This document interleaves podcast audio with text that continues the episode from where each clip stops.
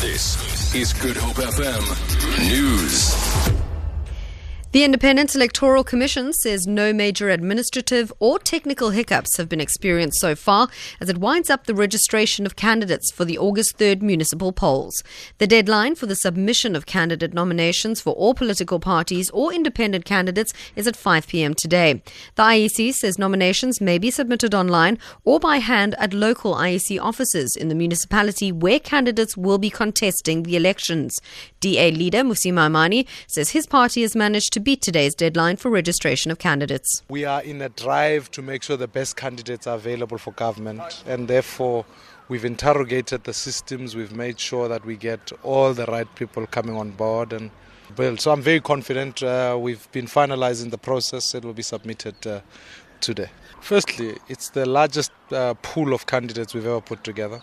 It'll be the first time the DA will be able to put together candidates in every ward in South Africa. We're the only party that can match the ANC, and uh, we've wanted to cho- to have chosen the best candidates. They are diverse. They, they are drawn from all communities. Evidence leaders say suspended National Police Commissioner Riah Phiyega should have prevented the deaths of 34 miners who were shot by police at Marikana in 2012. They're presenting their closing arguments at the Claassen Board of Inquiry in Pretoria. The board is investigating the fitness of suspended National Police Commissioner Riah Phiyega to hold office following damning findings against her by the Marikana Commission of Inquiry.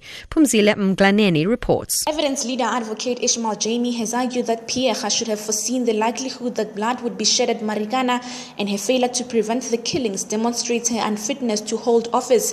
He says, as the National Police Commissioner, it was her duty to stop the police's plan to disarm and disperse thousands of striking miners in the afternoon.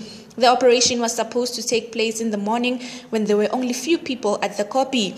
Jamie says Phiyega should have questioned the rationality behind the operation being carried in the afternoon, and her failure to do so leaves her solely responsible for what happened at Marikana. Pumzile Mlangeni, SABC News, Pretoria.